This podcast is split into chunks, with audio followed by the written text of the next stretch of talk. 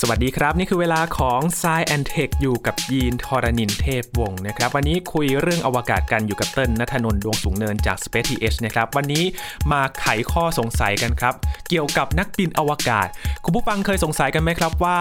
นักบินอวกาศที่เขาไปทำภารกิจเนี่ยเขาคัดเลือกกันยังไงนะครับ มีเกณฑ์อะไรในการคัดเลือก และแต่ละที่เนี่ยเหมือนกันหรือไม่ มาย้อนช่วงเวลาในภารกิจของนักบินอวกาศกันนะครับ กับ Science Tech ตอนนี้ครับ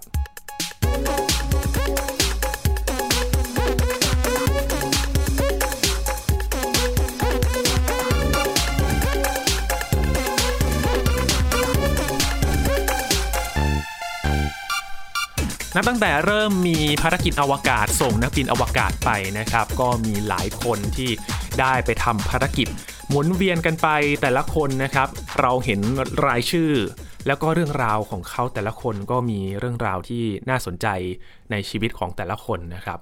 แต่ว่าวันนี้ครับเราจะมาหาข้อสงสัยกันว่า ในการคัดเลือกไปเนี่ยแต่ละภารกิจ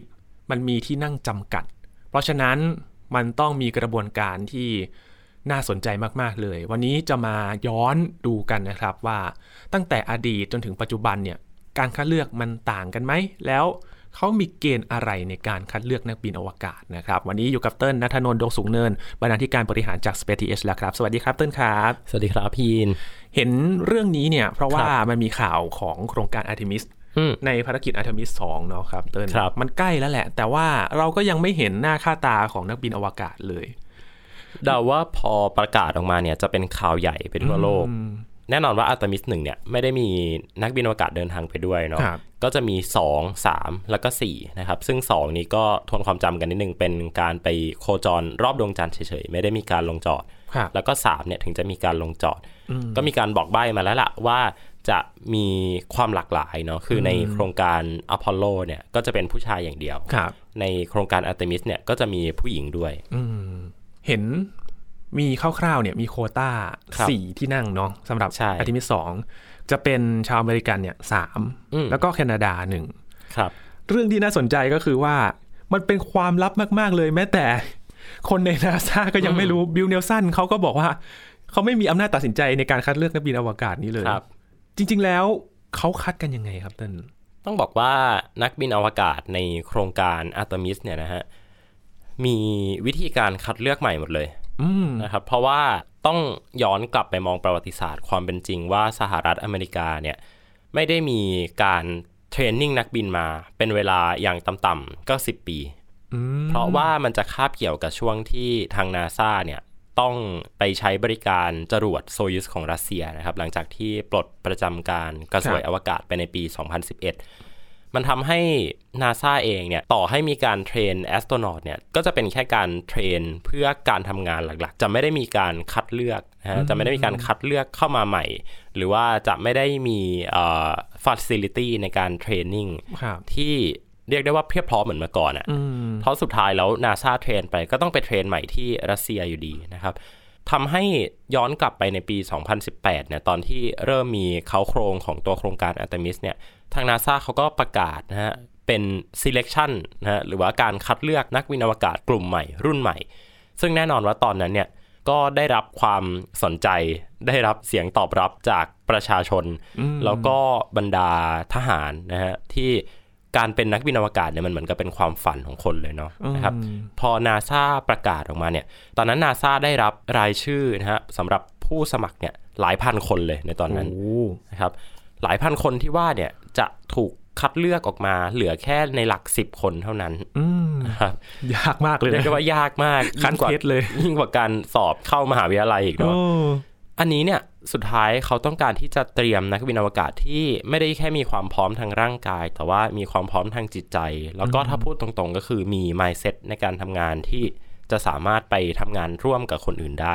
อันเนี้ยคือเกณฑ์คร่าวๆที่เขาใช้ในการคัดเลือกนะครับครับ ซึ่งเกณฑ์จริงๆเนี่ยต้องบอกว่าตัวต้นเองก็ไม่รู้อืมแล้วตัวต้นเองก็เคยพยายามหาข้อมูลนะในอินเทอร์เน็ตว่าเขาเอาเกณฑ์อะไรมาวัด ใช้อะไรมาดูนะครับ ใครเป็นกรรมการ อันนี้เนี่ยยิ่งยากเข้าไปใหญ่เลยไม่มีคำตอบให้เราเลย โอ้ มันยากมากๆแสดงว่าเรื่องนี้น่าจะเป็นเรื่องภายในมาก ๆ เลยเนาะใช่ครับ แล้วก็มองว่าเป็นเรื่องที่ค่อนข้างละเอียดอ่อนด้วยเนาะอืมคือก่อนหน้านี้เนี่ยอย่างโครงการก่อนๆเราเห็นก็จะมีเฉพาะผู้ชายเนาะและครับส่วนใหญ่ก็จะเป็นทหารใช่จากกองทัพกันส่วนใหญ่เลย หรือตนนั้นต่อให้อืมเป็นพลเรือนก็จะเป็นพลเรือนที่ปลดประจำการจากทหารมาก่อน อย่างเช่นอืมนิวอัมสตรองอย่างเงี้ยนะคครัรับบในโครงการอพอลโลเนี่ยเมื่อก่อนเขาเป็นนักบินเอ่อทดสอบของกองทัพนะครับเป็นเครื่องบินสอดแนมของกองทัพ แล้วก็ถ้าใครเคยดูภาพยนตร์เรื่อง First Man เนาะก็จะมีภาพว่านิวอัมสตรองเมื่อก่อนเขาขับเครื่องบินนะเครื่องบินทดสอบของกองทัพ ปลดประจำการมา แล้วก็ค่อยมาสมัครเป็นนักบินอวกาศ จะไม่เหมือนคุณบัสอัลดรินที่ตอนนั้นเนี่ยบัสอัลดรินยังมี ยศในกองทัพอยู่ อืมแสดงว่าอย่างสหรัฐเนี่ยถ้าออกจากราชการแล้วก็คือ เป็นพลเรือนปกติเลย ถูกต้อง เออค่อนข้างน่าสนใจนะ ประเด็นนี้เนาะเพราะว่าอย่างบ้านเราเนี่ยคือเกษียณก็ยังยังยังมีมีความเป็นทหารอยู่ความเป็นทหารอยู่เออตอนนั้นมันด้วยความมั่นคงด้วยหรือเปล่า กองทัพเลยมีบทบาทกับการเป็นนักบินอวกาศมาก ถูกต้องครับ เพราะว่าคือต่อให้เราบอกว่านาซาเนี่ย เกิดจากการที่รัฐบาลต้องการสร้างองค์กรอวกาศที่มีความเป็นพลเรือนมากขึ้นเนาะแต่สุดท้ายแล้วบทบาทของทหารเนี่ยก็ยังเข้ามามีส่วนร่วมอยู่ดีนะครับ จะคล้ายๆกับประเทศไทยเหมือนกันเนาะ ต่อให้เราบอกว่าเราจะมีเอ่อหน่วยงานอวกาศ เราจะมีกสทช มีหน่วยงานต่างๆเนี่ยทหารก็จะเข้ามาค่อนข้างมีบทบาทแล้วกันอืมมีตำแหน่งอย่างน้อยก็โอ้เป็นครึ่งหนึ่งก็มีใช่อย่างใช่นี้นะครับ จากภาพของทหารเราจะเริ่มเห็นมีแบบพลเรือนเข้ามาเนี่ยในโครงการกระสวยอวกาศหรือเปล่า ถูกต้องครับ เพราะว่าโครงการกระสวยอวกาศเนี่ยถ้าเปรียบเทียบเลยเนี่ยกระสวยอวกาศขึ้นบินหนึ่งครั้งบรรทุก นักบินอวกาศไปได้ทั้งหมด 7 คนอืมเทียบกับโครงการอพอลโลที่ตัวแคปซูลมันเนี่ยบรรจุนักบินอวกาศได้เพียงแค่ 3 คนเท่านั้น มันก็เลยเป็นสาเหตุแหละว่าอุ้ยดังนั้นเราควรจะปรับให้การสำรวจอวกาศเนี่ยมันมีความหลากหลายมากขึ้นนะครับ หลายอาชีพหลายสายงานเนี่ยก็ได้เดินทางขึ้นไปบนอวกาศมากขึ้นครับต้นอยากเปรียบเทียบให้ฟังอย่างนี้ว่าในยุคอพอลโลเนี่ยมันเป็นโครงการที่ถ้าพูดตรงๆ ก็คือทำเอาไว้ขิง ทำเอาไว้อวด เอาไว้เบ่งเอาไว้ข่มคนอื่นเออนะครับ ดังนั้นเป้าหมายในการสำรวจเนี่ย มันจะไม่ได้มีเป้าหมายชัดเจนพี่ยีนอืมแต่พอมาโครงการกระสวยอวกาศเนี่ย มันทำให้คนนะฮะมนุษย์เนี่ยสามารถเดินทางขึ้นไปบนอวกาศได้มากขึ้น พอเดินทางขึ้นไปได้มากขึ้นเนี่ย โจทย์ต่างๆ เนี่ยมันก็มีมากขึ้น ดังนั้น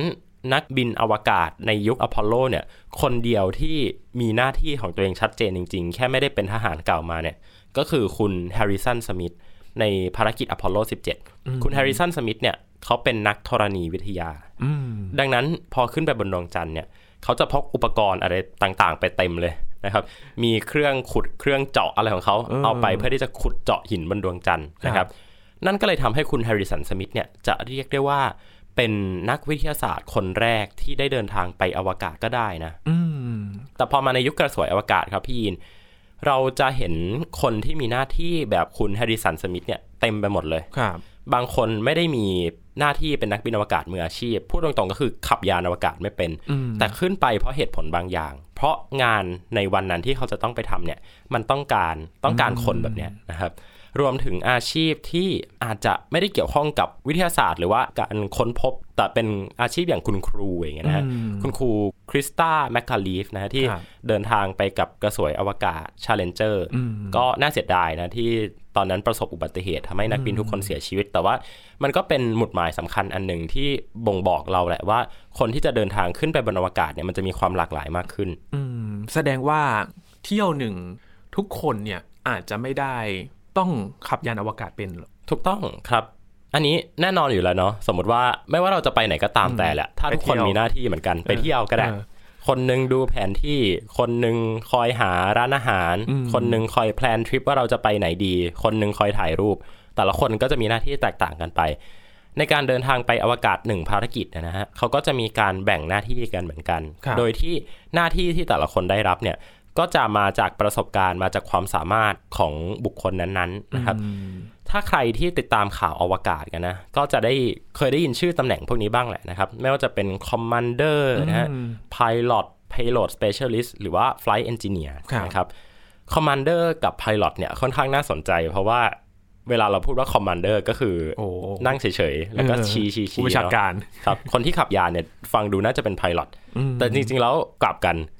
commander เนี่ยทำทุกอย่างเลยโอ้ต้องขับยานเองเออ pilot เนี่ยนั่งเฉยอ้าวๆถ้ามีอะไรเรียกค่อยเข้าไปช่วยเออ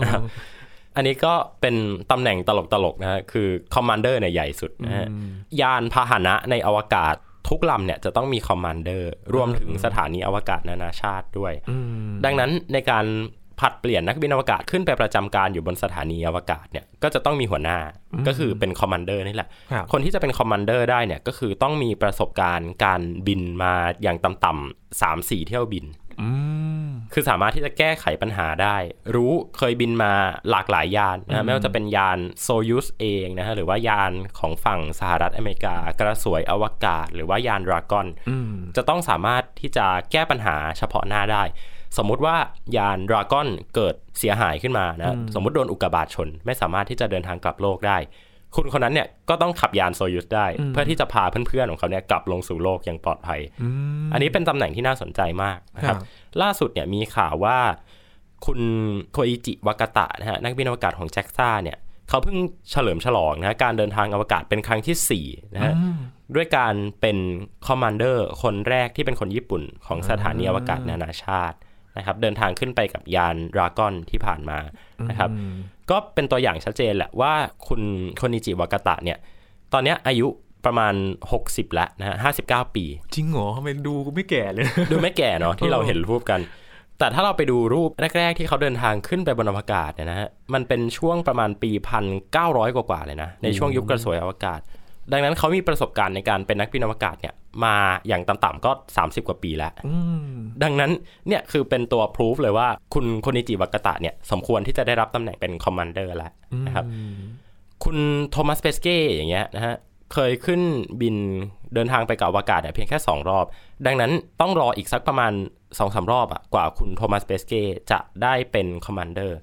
ตอนนี้นะฮะตำแหน่งของคุณโทมัสเปสเก้เนี่ยก็คือ Flight Engineer อ่าอันนี้เป็นชื่อชื่อที่เราจะมาคุยกันต่อละครับ Flight Engineer เนี่ยชื่อก็บอกตรงๆเลยว่าเป็นวิศวกร คอยแก้ไขปัญหาเฉพาะหน้า หรือว่าคอยทำสิ่งต่างๆ ที่มีความเทคนิคหน่อย เช่น อาจจะมีการไปติดตั้งอุปกรณ์บางอย่างอืมต้องออก Space Walk นะฮะคือออออกไปนอกยานอวกาศ ออกไปนอกสถานี เพื่อที่จะติดตั้งอุปกรณ์บางอย่างให้กับตัวสถานี อย่างเช่นคุณโทมัสเปสเก้เนี่ยก็คือผลงานของเขาคือการเข้าไปติดตั้งตัวแผง solar array ครับรุ่นใหม่ให้กับตัวสถานีอวกาศนานาชาติ อันนี้คือหน้าที่ของ Flight Engineer นะครับทีนี้อีกหน้าที่หนึ่งที่เมื่อกี้เราพูดกันไปแล้วของคุณ Harrison Smith ในยุคอพอลโลก็คือ Payload Specialist Payload Specialist เนี่ยในการขึ้นบินแต่ละครั้งเนี่ยมันจะมีการทดลองต่างๆ มีการนำเอาอุปกรณ์ต่างๆ ขึ้นไปทดลอง Payload Specialist เนี่ยจะเป็นคนที่เรียกได้ว่ามีความเกี่ยวข้องกับงานฝั่งวิทยาศาสตร์มากที่สุดอะเพราะเขาจะต้องรับหน้าที่ในการเอาอุปกรณ์ต่างๆ เนี่ยมาทดลอง เช่น อาจจะเป็นคนปลูกต้นไม้ อาจจะเป็นคนที่ทำการทดลองส่องเซลล์ส่องอะไรต่างๆ เวลาอยู่ในอวกาศ อันนี้คือหน้าที่ของ payload specialist ดังนั้น แบ่งออกมาเนี่ยหลักๆเนี่ยหน้าที่ของนักบินอวกาศก็จะมีประมาณนี้นี่แหละฮะ ไม่รวม tourist เนาะ tourist นี่ก็คือขึ้นไปเที่ยวขึ้นไปเฉยๆ ไม่ได้มีหน้าที่นะครับ อย่างเช่นที่ไปถ่ายรูปไปถ่ายรูปใช่ up ลงอินสตาแกรมแล้วก็ลงถูกต้องทีนี้ครับ ภาพของนักบินอวกาศเนี่ยที่มีหน้าที่ต่างๆ ปะปนกันไปเนี่ยก็จะถูกหยิบยกมาสะท้อนอีกครั้งหนึ่งในภารกิจอาร์ทิมิสเหมือนกัน ดังนั้นรายชื่อของนักบินอวกาศที่จะออกมาในอีกน่าจะ ปีนี้หรือปีหน้าหรือในอีก 2 ปีข้างหน้าเนี่ยเราก็จะได้เห็นชื่อตำแหน่งประมาณนี้แหละ มี Commander มี Flight Engineer มี Payload Specialist แล้วก็แต่ละคนเนี่ยก็จะทำหน้าที่แตกต่างกันไปนั่นเองครับอืมในสี่งานที่เราเห็นกันเนี่ยจำเป็นต้องคนละงานเลยไหม หรือว่าคนหนึ่งสามารถควบทำได้สองอย่างได้ จริง ๆ ควบได้ แต่ว่าเขาจะไม่อยากให้ควบ คือจะ ควบในเชิงการปฏิบัติงาน แต่ว่าจะไม่ได้ควบในเชิงว่าเป็นทั้ง Commander เป็นทั้ง Flight Engineerหมายความว่า Commander เนี่ยอาจจะมีประสบการณ์บางอย่างที่สามารถไปช่วย Flight Engineer ได้ หรือบางที Commander ถูกให้ไปออกนอกยานเนาะถูกให้ไป EVA Spacewalk เนี่ยก็ต้องสามารถที่จะทำได้ เรียกได้ว่าเป็นการเฉลี่ยเฉลี่ยงานที่ต้องทำในแต่ละวันละกัน โดยที่ทีมที่ดูแลการปฏิบัติงานของนักบินอวกาศเนี่ยก็คือฮิวสตัน ที่อยู่ที่พื้นโลกนั่นเองครับนะครับเหมือนกับว่าที่ฮิวสตันเนี่ยจะเป็นศูนย์รวมในการ train นักบินอวกาศเลยใช่ไหมถูกต้องเป็นคนที่ train แล้วก็เป็นคนที่พูดคุยกับนักบินอวกาศ คือมันจะมีตำแหน่งนะที่เรียกว่า Capcom หรือว่า Capsule Communication Capcom เนี่ยจะเป็นคนที่สนิทไว้ใจกับนักบินอวกาศที่สุดนะสามารถเล่าปัญหาในการทำงานให้ฟังกันได้ แล้วก็สามารถที่จะพูด cheer up กันได้ Capcom เนี่ยก็จะเป็นคนที่คอยประจำการในการติดต่อสื่อสารกับนักบินอวกาศ สมมติว่าพี่ยินเป็นนักบินอวกาศอยู่บนสถานีเนี่ยทางฮิวสตันอาจจะเห็นว่าเอ้ยพี่ยินกับเติ้ลสนิทกันมากเลย ให้เติ้ลเป็น Capcom คือเวลาที่มีการคุยมีการสั่งการอะไรเนี่ย ก็จะคุยผ่านเติ้ลเพื่อเป็นการลดความตึงเครียดได้แหละ แล้วก็เป็นการสร้างการสื่อสารที่มีประสิทธิภาพเนาะการคุยงานกับคนคนเดียวเนี่ย ก็ช่วยให้ไม่งงอะว่าต้องฟังใครกันแน่เออเป็นคนที่ไว้ใจที่สุดด้วย ใช่แล้ว พอเราเห็นรายชื่อนักบินอวกาศ แต่ละภารกิจเนี่ยเราจะเห็นมาแล้วเนาะแล้วก็การ train หลังจากนั้นเนี่ยคือก่อนหน้านี้เราอาจจะไม่รู้หรอกว่าเขาคัดมายังไง แต่ว่าหลังจากประกาศรายชื่อ แล้วก็เราจะเห็นการเตรียม train ต่างๆ ซึ่งก็หลายเดือนเหมือนกันเขา train อะไรกันบ้างให้เราเห็น ถ้าใครที่เคยไปที่ฮิวสตันเนาะซึ่งต้นยังไม่เคยไป เคยเกือบจะได้ไปถ้าไม่ใช่เพราะโควิดนะฮะตอนที่เขา training กันเนี่ยเขาจะมีตัวโมเดลจำลองของสถานีอวกาศนานาชาติ อยู่หลากหลายลักษณะด้วยกันนะครับ อาจจะเป็นโมเดลธรรมดาที่ตั้งอยู่บนพื้นดิน หรืออาจจะเป็นโมเดลที่อยู่ใต้น้ำอ่าถามว่าทำไมต้องอยู่ใต้น้ำก็เพราะว่าเวลาที่เขาจะต้อง space walk หรือว่าออกไปนอกยานกันเนี่ยเขาจะอยู่ในสภาวะไรน้ำหนักเนาะ คือมันก็จะลอยๆ ดังนั้นเนี่ยทางนาซาเขาก็คิดแล้วแหละว่า ถ้าเราใส่ชุดนักบินอวกาศแล้วไปอยู่ใต้น้ำเนี่ย มันก็จะลอยๆ เหมือนกัน ดังนั้นในการหยิบจับอุปกรณ์ในการซ่อม ภายนอกของตัวสถานีเนี่ยการ training โดยที่ train ในสระว่ายน้ำขนาดใหญ่เนี่ยก็จะเป็นประโยชน์มาก ถ้าเราไปที่ฮิวสตันนะฮะเราจะเห็น facility พวกนี้เต็มไปหมดเลย แบบจำลองต่างๆจำลองควบคุมแขนกลของสถานีอวกาศนานาชาติจำลองการใช้ชีวิตในสถานีไปเดินให้คุ้นเลยว่าอะไรอยู่ตรงไหนปุ่มไหนทำอะไร คือจะมีตัว mockup ของสถานีเนี่ยที่สมจริงมากๆ ให้นักบินอวกาศได้ลองทำความคุ้นเคย เพราะว่าพอขึ้นไปอยู่ตรงนั้นเนี่ย วินาทีแรกที่เขาขึ้นไปเนี่ยเขาไม่มีเวลาไปเทรนบนนั้นนะพี่ยินมันคงจะไม่มีแบบว่าขึ้นไปแล้วโอ้ตรงนี้มีอะไรบ้างนะฮะไปดูงานก่อนดูงานก่อนฝึกงานก่อน 3 เดือนไม่ใช่นะครับ เพราะว่าต้นทุนในการเดินทางสู่อวกาศเนี่ยมันสูงมากดังนั้นขึ้นไปวินาทีแรกเนี่ยจะต้องเริ่มทำงานเลยอันนี้ถือว่าโหดมาก พร้อมใช้งานเลย ถูกต้อง ดังนั้นกระบวนการเทรนนิ่งเนี่ยจะกินเวลาต่ำๆอย่างน้อยนะฮะอย่างน้อยนะหนึ่งปีโอ้ หนึ่งปีกับตารางที่ค่อนข้างเข้มข้นมาก ๆ ทีนี้ในการ training แต่ละครั้งเนี่ยนะครับ train ผ่านไปแล้วเนี่ยก็จะต้องมีการกลับมา train อีกเมื่อจะต้องเดินทางขึ้นสู่อวกาศ คล้ายๆกับนักบินเนาะหรือว่าแอร์โฮสเตสที่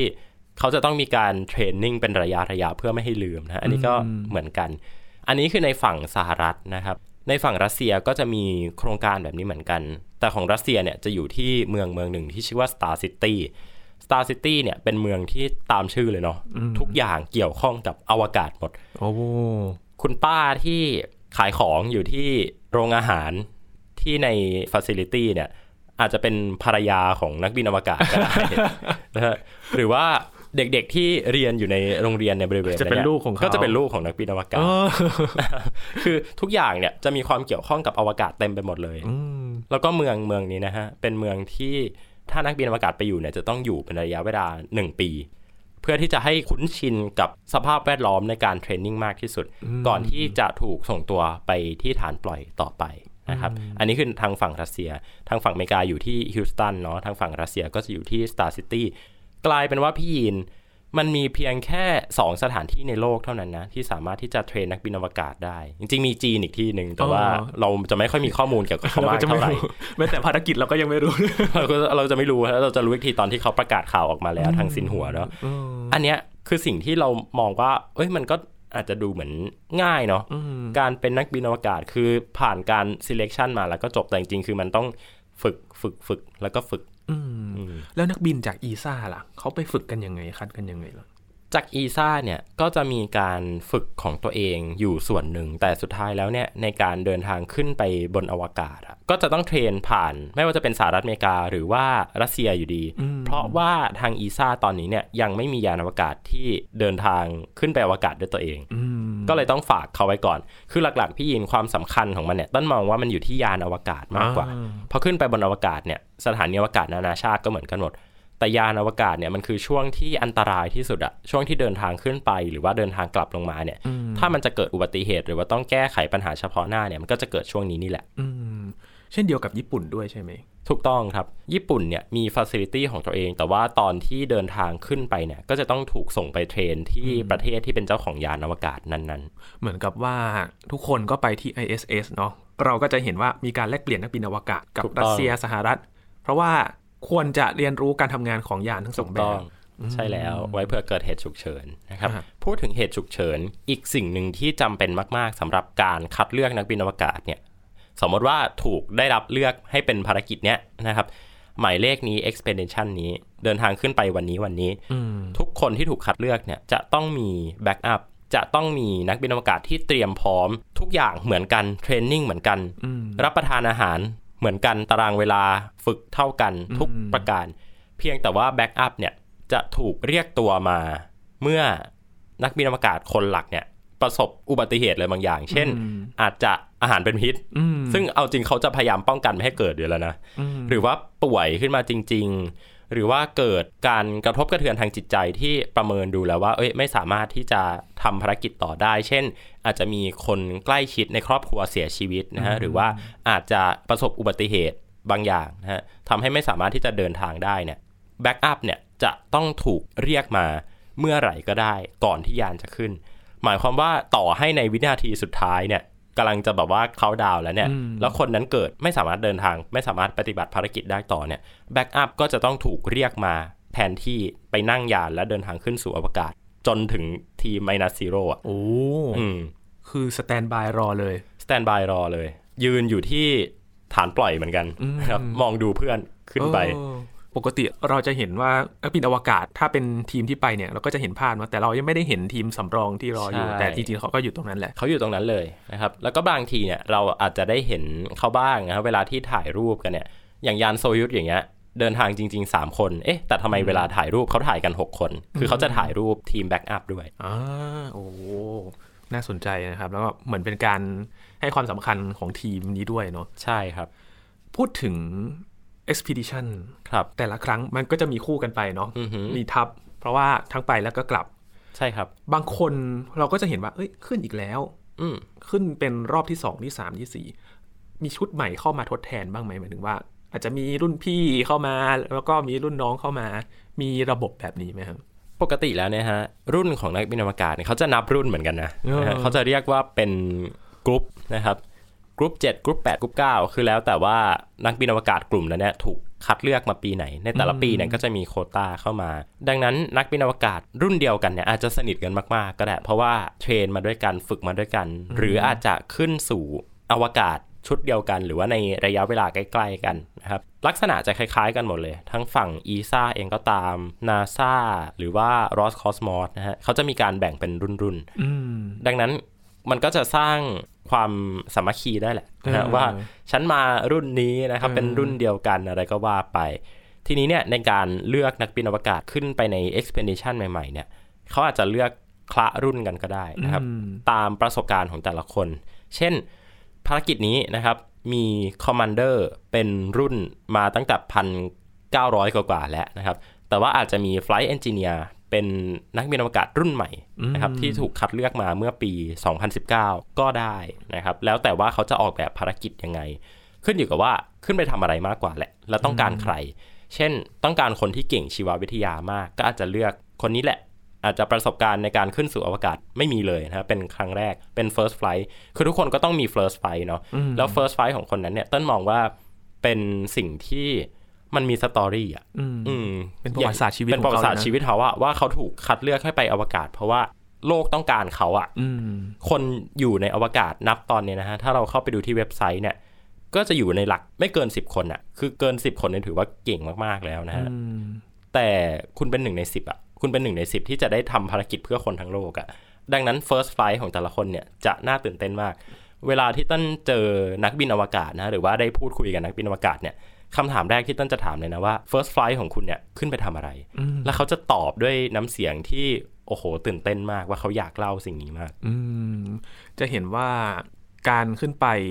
ของแต่ละคนเนาะการเดินทางครั้งแรกเนี่ยจะดูน่าจดจำมาก บางทีจะมีของติดตัวไปด้วยใช่บางคนเอาของเล่นของลูกไปอะไรอย่างนี้ครับนะครับโอ้โหคือมันเป็นประวัติศาสตร์ชีวิตของเขาจริงๆอะที่ใช่อยากจะบันทึกว่าเออครั้งแรกเนี่ย เราพา อะไรขึ้นไปบ้าง เราเดินทางด้วยแรงบันดาลใจอะไรเนาะกว่าจะไปถึง ใช่ครับ นี่คือภาพที่เราได้เห็นการเป็นนักบินอวกาศ ในช่วงของสถานีอวกาศนานาชาติเนาะทีนี้อาร์ทิมิสมันจะมีรูปแบบที่มันจะแตกต่างจากเดิมยังไงบ้างครับเติ้ลต้นมองว่าอาร์เตมิสเนี่ยต้องการคนที่ทำได้หลากหลายมากขึ้นน่ะอืมเพราะอย่างที่บอกไปว่า ทุกวันนี้เทคโนโลยีมันเอื้ออำนวยให้ทุกคนสามารถเดินทางขึ้นไปบนอวกาศได้นะครับ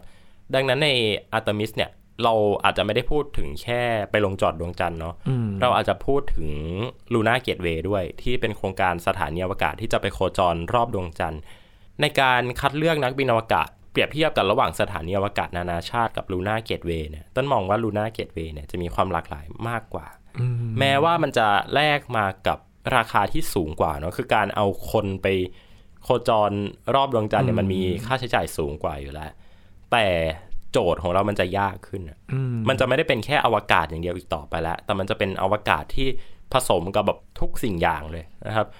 ไม่แน่ว่าอนาคตอันใกล้อาจจะมีตำแหน่งนักบินอวกาศที่เป็นนักจิตวิทยาก็ได้ ขึ้นไปดูแลสุขภาพจิตของเพื่อนๆบนนั้น อาจจะมีหมอไปถึงอานั่จนจะมีหมอนะครับอ๋อสามารถที่จะรักษาเบื้องต้นได้ อาจจะผ่าตัดเบื้องต้นได้นะครับ การผ่าตัดในอวกาศเนี่ยก็นับว่าเป็นโจทย์ใหญ่โจทย์สำคัญ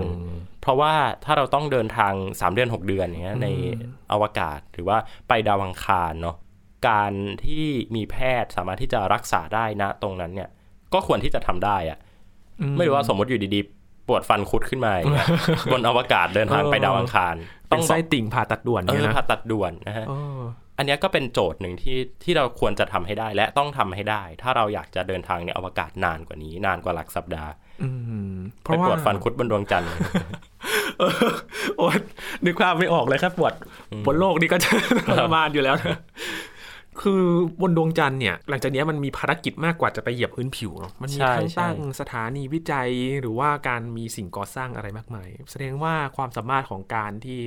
จะไปอยู่ตรงนั้นได้มันน่าจะมากกว่านั้นมาก ๆ เลย ใช่ครับ ทุกวันเนี้ยต้นมองว่าถ้าเรามองคำว่านักบินอวกาศเนี่ย เราไม่ได้มองเป็นอาชีพอีกต่อไปแล้ว เรามองว่ามันเป็นแค่คำเรียกของใครที่ทำอาชีพอะไรก็แล้วแต่เนี่ย แต่ว่าได้ขึ้นไปทำบนอวกาศ เช่น ผู้กำกับหนังนะครับอ๋อมีการส่งผู้กำกับหนังขึ้นไปบนอวกาศเนาะใช่หรือว่านักท่องเที่ยวซึ่งจริงๆ จะบอกว่าไปท่องเที่ยวก็ใจร้ายไปนิดนึง เรียกว่าขึ้นไปทำแคมเปญการกุศลละกันอ่านะครับดังนั้นคำว่านักบินอวกาศเนี่ยมันจะไม่ใช่อาชีพอีกต่อไปแล้วแต่จะเป็นลักษณะของการทำงานมากกว่า ว่าคุณเป็นคุณเป็นอะไรคุณเป็นหมอ คุณรักษาที่ไหน ผมรักษาบนสถานีอวกาศเออเออวิธีการคิดก็จะเปลี่ยนไปโอ้โหดูเท่กว่าเดิมด้วยนะใช่เออ พี่เห็นนักบินอวกาศ โดยเฉพาะนาซาเนาะจะมีภาพการเทรนอะไรต่างๆ มีขับเครื่องบินด้วย ครับทำไมต้องขับเครื่องบิน เป็นการให้คุ้นชินกับแรงจีนะครับอืมเหตุผลน่าจะง่ายมากคือการขับเครื่องบินเนี่ยนะมันใช้ประสาทสัมผัสหลายอย่างเนาะในการควบคุมเครื่องบินในการแก้ไขปัญหาเฉพาะหน้า ถ้าพูดตรงๆคือมันเป็นเครื่องไม้เครื่องมือที่มันใกล้เคียงกับยานอวกาศที่สุดอะอืมนะครับ กับอีกอย่างหนึ่งก็คือเรื่องของแรงจี ว่าคุณจะขับยังไงให้เกิดแรงจีสูงๆ เพราะว่าตอนที่เดินทางขึ้นไปบนอวกาศเนาะตอนที่จรวดมันถูกจุดขึ้นไปเนี่ย ตอนนั้นก็เจอแรงจีเยอะมากๆนะฮะหรือว่าตอนที่กลับลงมาบนโลกเนี่ยก็เจอแรงจีเยอะมากๆ เหมือนกัน ก็เลยต้องมีการฝึกกันเอาไว้ให้คุ้นชินกับการขับเครื่องบิน คือจริงๆการขับเครื่องบินเนี่ยมันเป็นภาพจำของการผจญภัยมาตั้งแต่ในในยุค ก่อนแล้วนะฮะตั้งแต่มีการประดิษฐ์เครื่องบินขึ้นมาครั้งแรกเนี่ยอืมก็เรียกได้ว่าเป็นความพยายามของมนุษย์ในการท้าทายกับแรงโน้มถ่วงแล้วกันอืมก็เลยเป็นสิ่งที่ควบคู่กันนะครับ คือนาซาเขาจะมีเครื่องบินเจ็ตเอาไว้ฝึกเลยเนาะ เป็นเครื่องบินสำหรับเทรนนิ่งโดยเฉพาะ โอ้ คือเห็น